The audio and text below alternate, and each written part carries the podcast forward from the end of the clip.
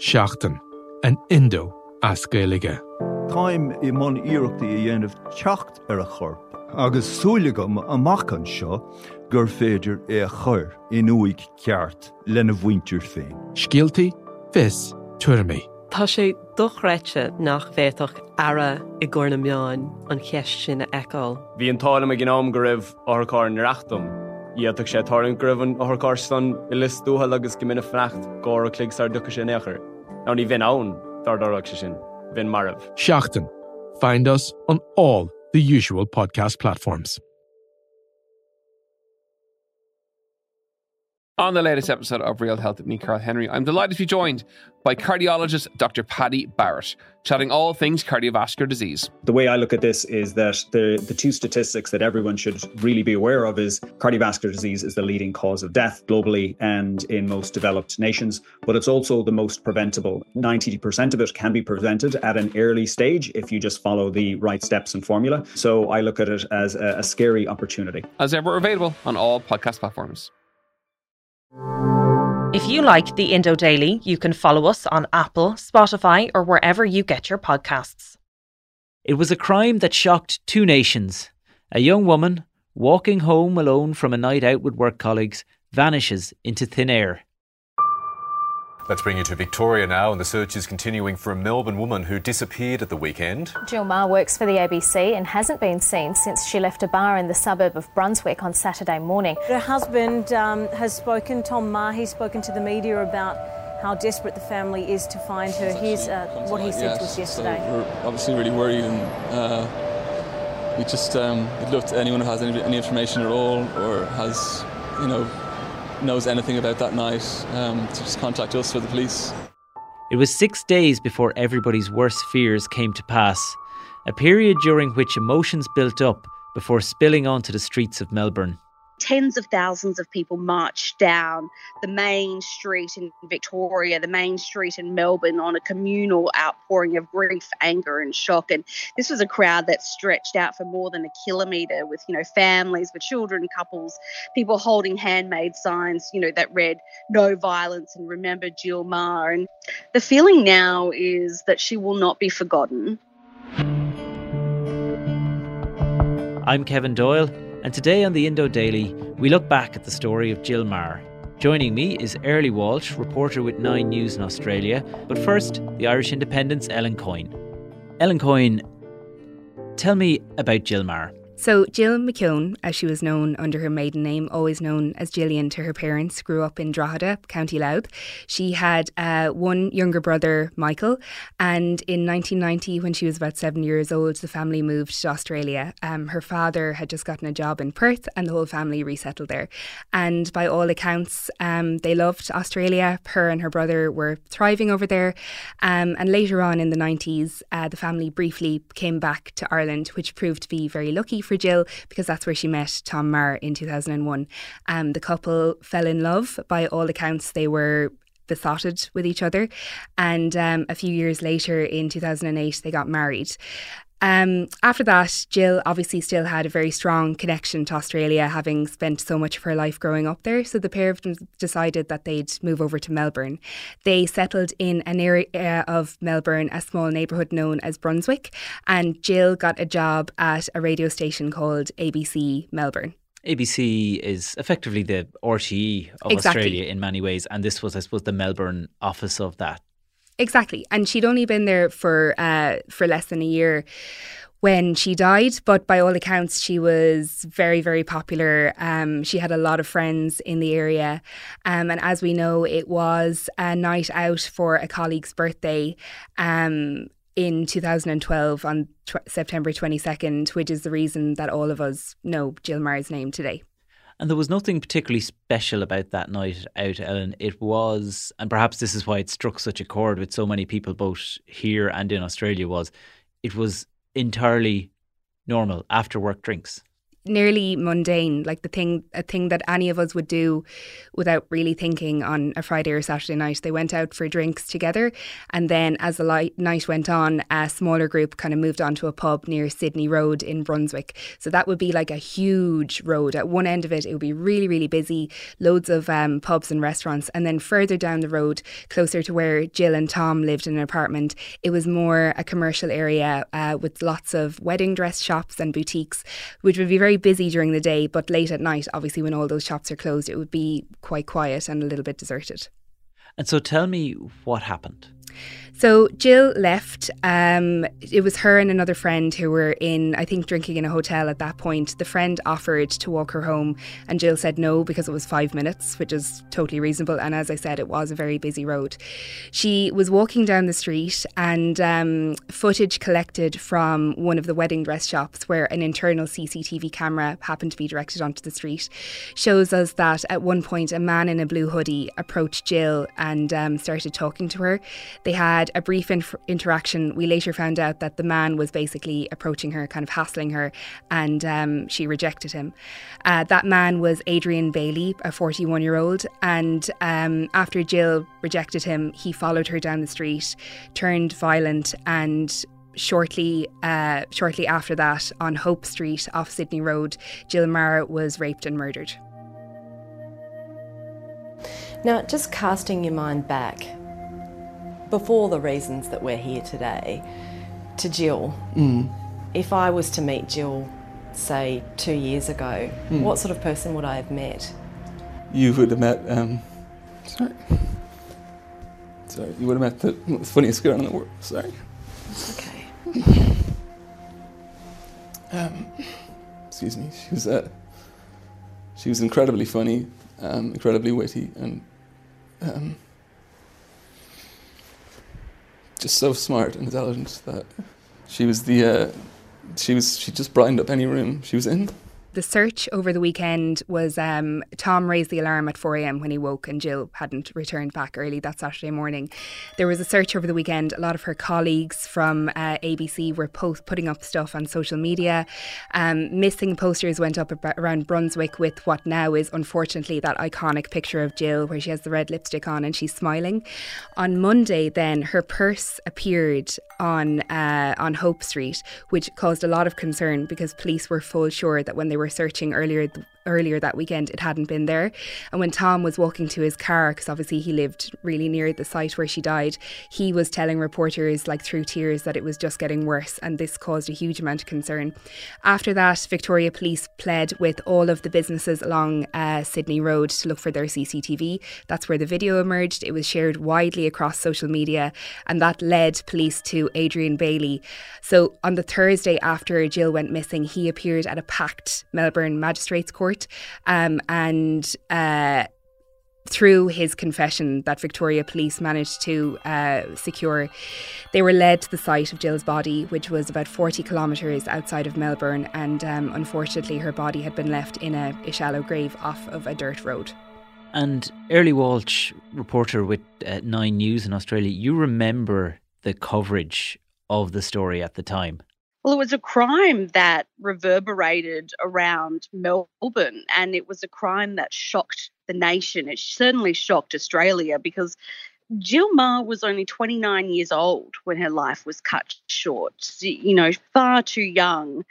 And the days when she was missing, um, the country waited with bated breath, desperately waiting uh, for answers. It was almost unbearable during those first few days. And of course, more and more time passed, and that sense of dread grew. Um, but I think the outpouring of grief was very, very real when her body was discovered and when it was realized that she had been murdered. I think as a woman, we all thought this could have been me. This could have been my sister or my friend or someone I know because in Jill, we could sort of see ourselves, you know, a bright, happy, ordinary young person out just enjoying a night out with colleagues, just trying to get home safely. And the fact that this terrible crime happened to someone who we thought was just so relatively normal um, on a street that we thought was relatively safe. uh, where many of us have gone out and had fun in the past. I think that was what really cemented it and hit home to so many people across the country. And that CCTV was really the breakthrough in the whole case, wasn't it? So, security camera footage, which was shot outside a boutique or a shop, showed a brief interaction between Jill Meagher and also her killer, which was actually Adrian Bayley. Now, this was the key that would lead police to Adrian Bayley. So, on top of everything, I think it was a feeling that uh, the safety in our city was broken because this was a normal street, this was a normal night out, and yet this CCTV captured this interaction between a young Jill Meagher and this relatively normal looking bloke because he's walking down the street as well. But then you saw a flash of him sort of running after Jill on another set of cameras. And I think that was the key indication that would lead police to Adrian Bayley. Of course, it only took six days to catch Jill Meagher's killer and about six hours for him to confess, let alone six minutes for a judge to remand him in custody. Uh, the CCTV really was a crucial point in the investigation for police. It's not the way anybody wanted this story to end up. In particular, of course, Jill's family and members of, of her family in Ireland have released a statement. We are devastated, we are heartbroken. She was the first grandchild my mother had. There are no words to describe how we feel at what has happened. We acknowledge the role that social media has played in the search for Jill. We believe that it has helped us in the search, but it's not the outcome that we had hoped and prayed for. We thank the people around the world who have helped support us. Ellen, I think at one point the police had to ask people to stop showing, playing, spreading the CCTV because it was on a reel apparently it was playing played pretty much every 10 11 seconds in Australia on some social media site. That's right. I mean, I know that the story was obviously huge here, but I think sometimes it's hard for us to grasp just how massive this was in Australia. The week after her death, social media analysis showed that I think every 10 seconds on Twitter or Facebook, her name was being mentioned. And at first, that was really helpful because police said that social media made a, played a huge role in helping them find her killer. But the the grief and the sympathy soon turned to rage, and a lot of people started um, identifying her killer on social media um, to the degree that Tom Meagher and Victoria Police actually had to ask the public to hold back because they thought if her killer pled guilty, um, the case might be destroyed by what people were saying on social media. But I think that the the degree of anger was natural and understandable, particularly when it emerged um, what kind of criminal history Adrian Bayley had had at the time of her death. And that's it, Airlie, isn't it? He was pretty notorious even before the murder of Jill Meagher. He was already on the radar for police when Jill Meagher went missing. Um, a notorious rapist, but actually, before he became a suspect, Jill's husband, Tom Meagher, or coming to terms with this highly publicized disappearance of his wife, he actually became suspect number one during the very beginning. But it didn't take long for the investigations to shift their, their, focus to Bayley, of course, a notorious sex offender who had a decades long history of rape and of violence. Ellen Airlie mentioned there that at one point Tom Meagher was the suspect, and, and that's very common in police investigations when a woman goes missing that the spouse or the partner is the first person they look at as as a suspect. But that must have been incredibly hard for him with all the media attention. I remember the camera's been packed out, parked outside the house. How did that play out? Right at the moment when his wife had gone missing, his life was being turned upside down and forensically investigated by police. And in the years after her death, uh, there was a lot of reports from Australian crime reporters that there was actually a huge amount of guilt on the part of Australian police for the fact that they had to investigate Tom so thoroughly.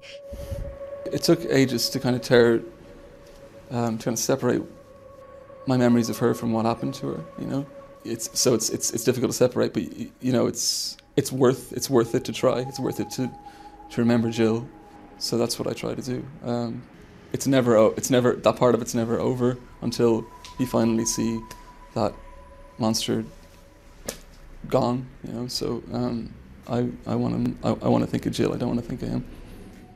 After Jill passed away, Tom really became a huge advocate um, against violence against women, and particularly in the role that male violence plays. And he wrote a really incredible essay in 2014 where he pointed out, like, he almost had this sense of guilt over the fact that cases like Jill's, cases of you know women being um, attacked by strangers, attract so much attention. And he was making the point that it's very hard to deal with the fact that you can't sustain that level of public interest for an awful way to say it, but the more common examples of women dying, and we know that the vast majority of those are at the hands of a current or former partner.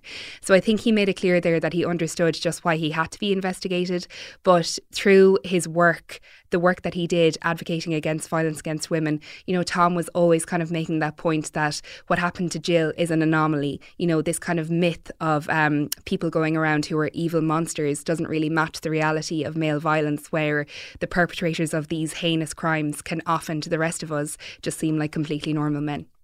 I remember being a reporter in the Evening Herald at the time of Jill's disappearance, and it was on the front page here day after day after day. It was a huge story with the obvious strong Irish links to both herself and her family, and Tom and his family in Dublin. It's unusual to get a story that impacts two countries so huge. I mean, sometimes we're a small country, so, you know, these stories shock and and there's a real community drive. But it's unusual for Australia to be as as grabbed by a story, and I know that from having lived there myself in the past. So, how did the reaction here versus Australia differ? Do you think? I suppose in a lot of ways they were nearly the same. And to go back to the social media element, there was actually a lot of kind of Australian and Irish communities nearly consoling each other and com- coming together literally across the world. I mean, if you look at the Australian coverage, people were saying that the Jill Meagher case was being discussed at a scale normally only reserved for natural disasters in Australia. And people were in such a state of anguish that they just really wanted to do something. So I think that's why one of the legacies of the Jill Meagher case is the fact that that per- rules around parole were it became much stricter. On that street, Sydney Road, a lot more CCTV cameras were installed, but even as recently as a few years ago, there was a discussion about taking them down because they hadn't actually been shown to reduce crime at all. And I suppose the fact of the matter is, when things like this happen, we all kind of scramble to do something. We all want to be able to say, you know, never again.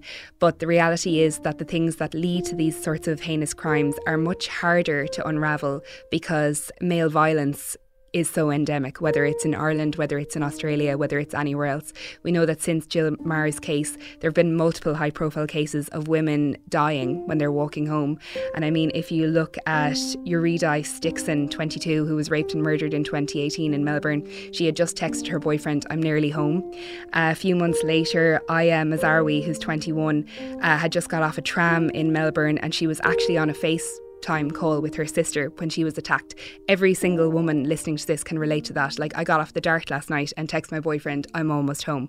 You do all of these things as a mundane, routine part of your life. But the reason that these cases shake us and the reason that we're still talking about them 10 years on is because they make us feel that we have been taking our safety for granted every single day when we're just doing things that are just what we assume to be normal parts of our lives. And Airlie, I know in the last few days, there has been a conversation again in Australia. There's been a lot of coverage of the case again. What do you think a decade later is Jill Meagher's legacy there? Well, the impact of Jill's death on Australia was palpable. I mean, tens of thousands of people marched down the main street in Victoria, the main street in Melbourne on a communal outpouring of grief, anger, and shock. And this was a crowd that stretched out for more than a kilometre with, you know, families with children, couples, people holding handmade signs, you know, that read no violence and remember Jill Meagher. And it was also, you know, it was twofold. It was both a desperate plea, but it was also a promise that, that this shouldn't have happened and this can't happen again.